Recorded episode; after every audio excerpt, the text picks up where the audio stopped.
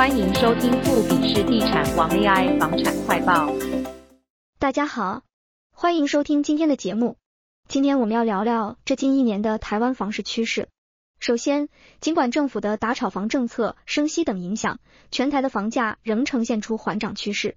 依据内政部不动产资讯平台的资料，今年第二季的全台平均房价为每平三十二点一四万元，与去年同期相比，涨幅约为百分之六点一四。而在所有的县市中，新竹县的房价涨幅最为惊人，达到了百分之十四点七一，随后是苗栗县的百分之十四点七，新竹市的百分之十一点四七，屏东县的百分之十点四一，以及台南市的百分之九点八七。黄胜辉副理表示，目前的房市已逐渐回归供需基本面，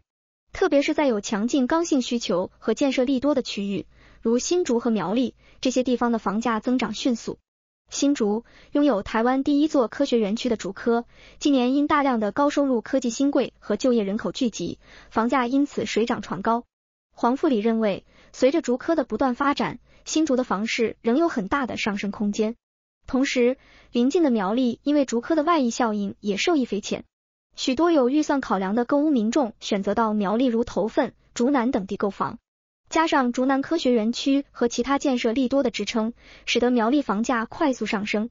再看屏东，虽然房价的基期相对较低，但在建设题材和优越的居住环境吸引下，不少民众选择在此置产。尤其当高铁和高雄捷运有扩展计划时，屏东的房价有望再次迎来一波涨势。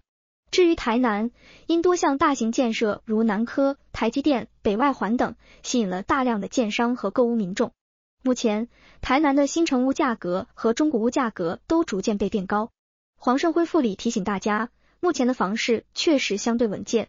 但对于欲短线进出的投资者，还是建议做好功课，谨慎评估风险。